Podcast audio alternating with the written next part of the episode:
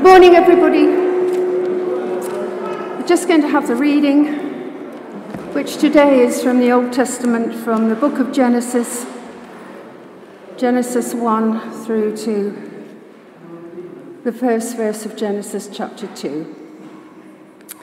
The beginning. In the beginning, God created the heavens and the earth. Now the earth was formless and empty.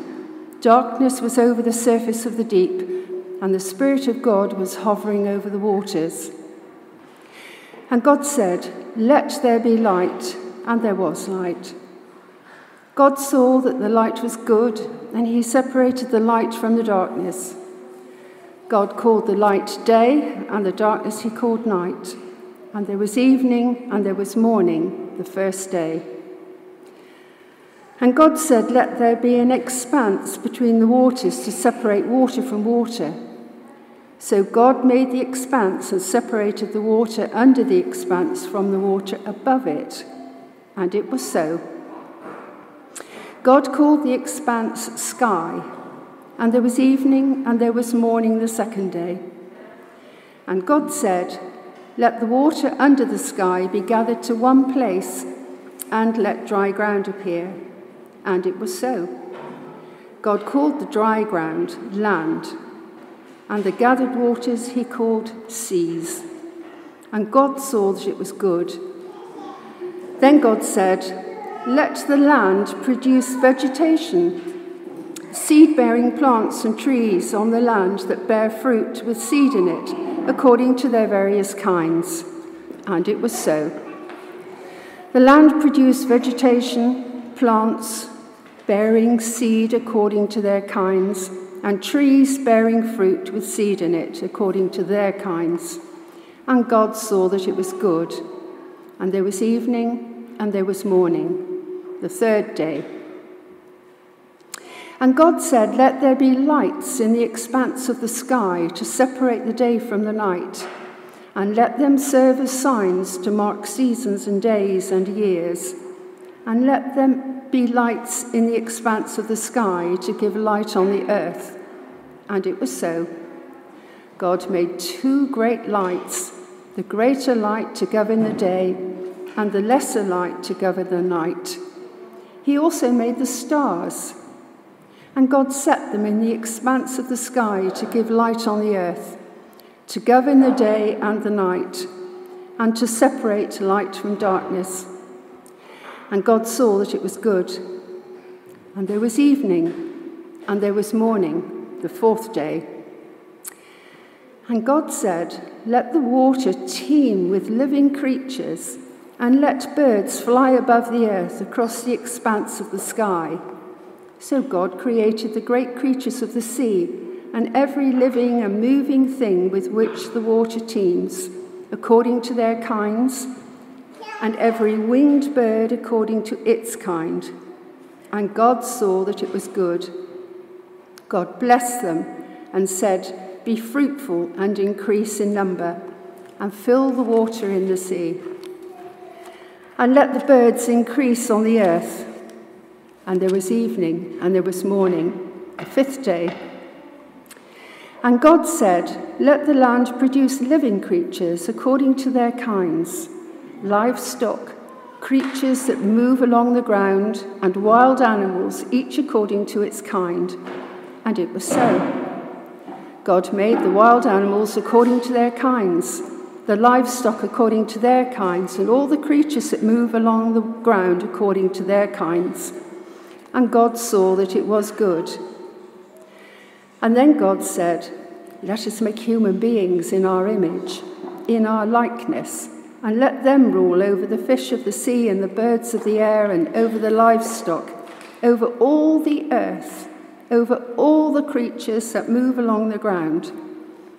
So God created human beings in his own image. In the image of God, he created them. Male and female, he created them. God blessed them and said to them, Be fruitful and increase in number Fill the earth and subdue it. Rule over the fish of the sea and the birds of the air, and over every living creature that moves on the ground. And then God said, I give you every seed bearing plant on the face of the whole earth, and every tree that has fruit with seed in it. They will be yours for food. And to all the beasts of the earth, and all the birds of the air, and all the creatures that move on the ground, everything that has breath of life in it, I give every green plant for food. And it was so.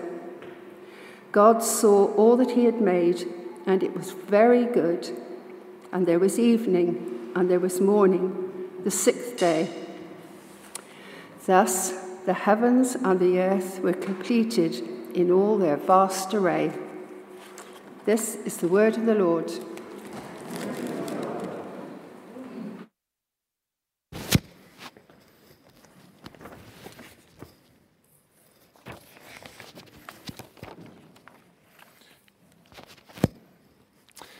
Thank you so much, Ruth. I know that was a, a long reading, but I thought it was really, really good to listen to and remind ourselves of the story of creation. And, uh, and that's what we're going to be thinking about today. We're going to be thinking about creation and caring for God's creation. I've got two kind of questions I want us to think about today. Um, we're going to split it up with a song. And the first question is this Why, as Christians, should we care for God's creation? Why should we care for God's creation? More than just maybe the, the kind of kind of the world's uh, and everyone else's understanding of why we should care, not, you know, the, the kind of uh, secular reasons, but why as Christians should we care? And then the second question will be, well, how should we care for God's creation? Uh, and we'll kind of look at that in a bit. But why as Christians should we care? First thing, hopefully we can get the slide up. Why should we care? Creation reveals God's love. Creation reveals God's love. God made the world, as we just heard in our story, He made it deliberately. He chose to make it. And that might sound obvious to us because, you know, most world religions have a similar kind of creation story these days. But we should never forget how important this is. Wow. That's a thing. Anyone know? Anyone seen that happen before? Right. Whew. Anyone remember where I was? Creation is a deliberate choice by God. He, is a, uh, he chose to create the world. The famous, most famous verse in the Bible For God so loved the world. For God so loved the whole world that he gave his son. As well as God showing us his love in creation, because he does show us his love. One of the main reasons we know why God uh, loves us is that he chose to create us. We weren't created by some form of accident. Uh, and, you know, some other religions back when Genesis was written would, would kind of have, uh, there'd be like a loads of gods having a war, and out of that chaos, creation was formed. But no, Yahweh, God, He created deliberately because He loves us. He loves His creation. And God and creation reveals and shows God's love to the world, not just to us as Christians. But the Bible also says that people, all people, can know that God exists and that God is love by looking at creation. So, why should we care for God's creation? Well, by caring for creation, we are pointing to a creator. By caring for creation, we are pointing to the creator. Second reason, it was and it will be good. It was and it will be good. You know, again and again in our story, we heard that phrase, didn't we? God creates something, he looks at it, and then he saw that it was good. He saw that it was very good today, by the way. um, so he saw that it was good. Creation was and is good. What's your favorite bit of creation? I want you to think about it. What's your favorite thing about the universe?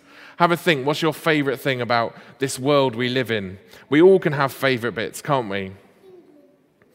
And Joshua, I've just heard, said eating. Did you? Sorry? Aliens. England. England. Very, very patriotic answer there. My hearing is terrible. well, there's loads of different things you can have as favorites. It might be an ocean. I, I love. Uh, kind of, I, I, love David Attenborough documentaries, and I think my favorite ones are the Blue Planet ones. If we can get the next slide, because I, I love looking. Oh no, I haven't got it there. That's fine. I love looking at all the kind of crazy, funny fish in the world. There we go. There's different funny fish. Uh, I just love watching those Deep Blue Planet kind of ones. That's a blobfish in the bottom right hand corner, which is the funniest thing ever made. I think we can all agree with that. Uh, just incredible, incredible creation, diversity on it. Um, back that one slide before. You might like flowers. Um, you might love flowers and look outside and look at nature. Uh, as a hay fever sufferer, I can give or take flowers. But, uh, you know, each to their own. No, flowers are incredible, aren't they? And plants and, and, and the diversity they give the created order. And then lastly, it might be animals, cute putties, laughing seals, or, uh, or just the majestic, glorious, wonderful swan, or something like that. My personal favorite is mountains. I absolutely love looking at mountains. I love walking around mountains. I just I think they're so glorious and it's probably my favorite bit of all creation. So creation was created good. The world is good. But if we flip over the story, if we read on a bit longer from that first uh, story in the Bible, if we flip, flipped over it, we'd find that actually something went wrong, didn't it? Creation was corrupted. As Adam and Eve and human beings are created, they then eventually disobey God, walk away from Him. And because whilst the, the world and creation create, still maintains a lot of God's goodness, it also has some problems, doesn't it? It's corrupted by the power of sin and death, and, it's, and we see that all over the place. But, and there is a really big but here, that on the third, on the, in chapter 3, God sets out immediately, he sets out his plan to redeem the world and restore all of creation, get rid of all the kind of issues in the world and make it good, perfect once more. What was that verse again? For God so loved the world that he gave his son. You know, that it's not just for human beings that God sends his redemption plan in Jesus. It's for the whole of creation. God loved the whole world. God loved the whole of creation. So Jesus comes. Elsewhere in, Paul, in Romans, Paul writes that the whole of creation is groaning as if it's in labor, waiting expectantly for God's redemption and restoration, when creation will be good, it will be perfect again. So, why do we care for God's creation? Well, in doing so, we are joining in with God's work, we're joining in with God's mission. Final reason that I want us to think about why should we care for God's creation? It's because we, as human beings, have power over creation. You know, in that story, it says that human beings were given dominion or given power over creation. The climax of that story is the creation of human beings, you and I. And we reap the benefits of the earth, don't we? We have, we have power over creation. We can plant plants and have them for food. We can pick fruit off trees. We can have animals. We can eat fish in the sea. You know, that we have power over creation. But as a certain really famous comic film said, uh, with great power comes great responsibility. Just, just highlighting my Spider Man fans right there. With great power comes great responsibility. Actually, human beings, we have this power over creation, and if we use that power negatively, we can damage creation, can't we? Maybe have a think. Can anyone give me an example, perhaps, of how when we negatively use creation, it kind of, uh, and use our power, it can negatively affect creation? Can anyone call out an example? Deforestation, I think I heard pollution as well. Other, yeah, other things we know about fo- fossil fuels and climate change is the bigger one, isn't it?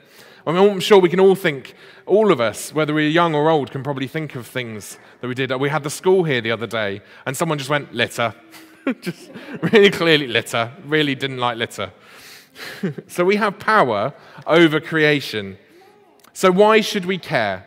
Why should we care for God's creation? Well, one, it reveals God to the world. Two, we are called to join in with Him in restoring that creation that He loves. And three, because we have great power and great responsibility to do so. At this point, I think it's a good time to celebrate God's creation a bit. We're going to sing again together. Uh, and then I'll kind of talk a bit more about the how question. How do we care for God's creation? So we're going to sing Our God is a Great Big God, which is hopefully a song many of us know. But in it, we, hear, we celebrate this God who holds the whole world in his hands. We celebrate this God who has known us and loved us since before the world began and we celebrate the fact that we get to join in with his amazing plan for the world. So, should we stand together and sing? And I'm going to lead us in some actions, hopefully. If anyone knows any actions for this song and wants to come up and join me, you are so, so welcome. Uh, otherwise, I will stand here and lead but it's on my own. But yeah, let's go for it.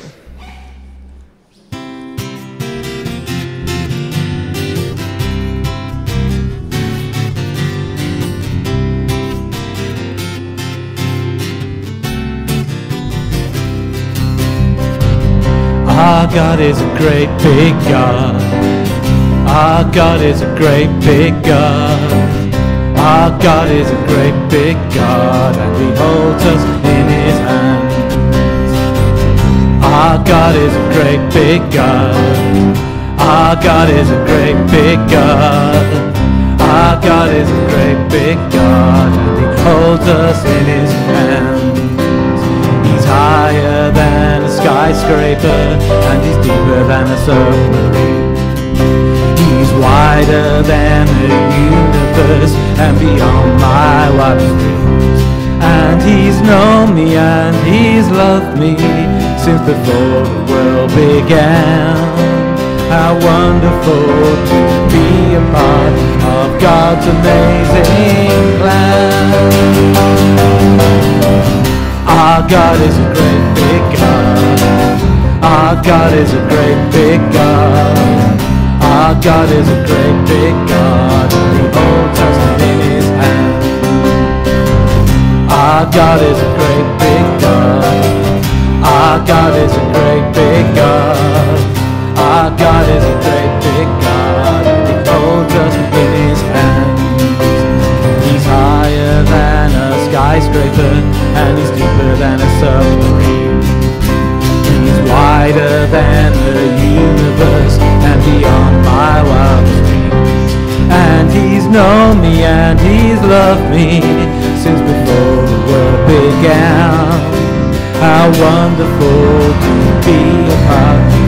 God's amazing plan. Our God is a great big God. Our God is a great big God. Our God is a great big God. He holds us in his hands. Our God is a great big God. Our God is a great big God. Our God is a great big God.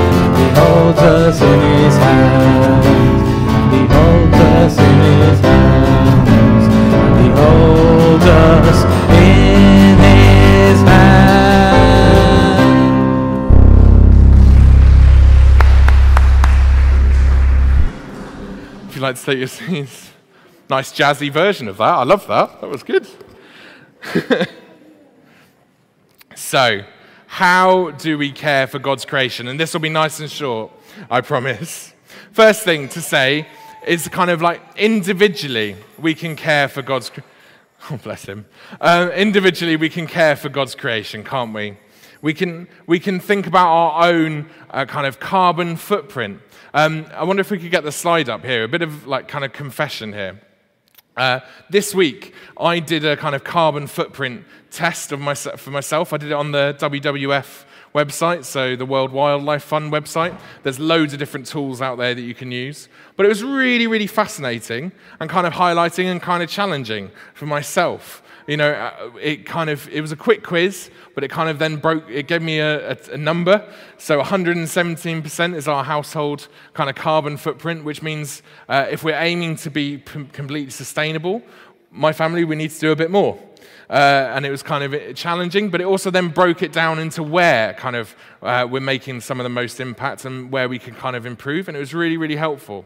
So do this week, maybe as a family, maybe as a household, whatever your situation, have a think about uh, kind of your own carbon footprint, your own personal kind of uh, way of caring for creation. What I found really fascinating about this, I don't know if you can see in the bottom left of the screen, there's a kind of there's three footprints. We've got the yellow one is the UK average, and thankfully, I'm, i was our family are slightly below the UK average, but still more to do. But on the left there, you've got the world's average, this tiny little footprint that you probably can't see. Actually, the majority of the world is living in much, uh, much more sustainable ways than we are in the West. And when I say that we have great power and great responsibility, to a large extent, us in the West we have the greatest power to make a difference and change within that. So we have our individual thing. And, and I don't know about you, whenever I look at climate change uh, and think about climate change and think about my own carbon footprint, uh, sometimes I could feel a bit kind of, oh, a bit guilty. And I don't know anything that's ever gone well when acting out of shame. If I feel shameful, I'm not going to act well necessarily. But in the church, in Christianity, we have a better model than shame. We have a model of confession and repentance. Actually, a coming to God, admitting, yeah, okay, sometimes we don't do the right thing. But also, we have a God who can help us uh, live in a way that loves creation just as much as we do. So, should we pray together at this point? Should we pray uh, just and think about our own living, our own lifestyle, the way we care for God's creation? Bring that to Him. And I'm just going to say a quick prayer. Father God, thank you that you love the world. Thank you that you love us. We're sorry for the times when we don't care for creation. We don't love it as much as you do. Help us to love and care for this world you have given us each and every day. Help us to see the big issues that come with it. Help us to love our fellow human beings who are being affected most. And give us the strength by the power of your Holy Spirit to care and love as much as you do. In Jesus' name, amen. Amen.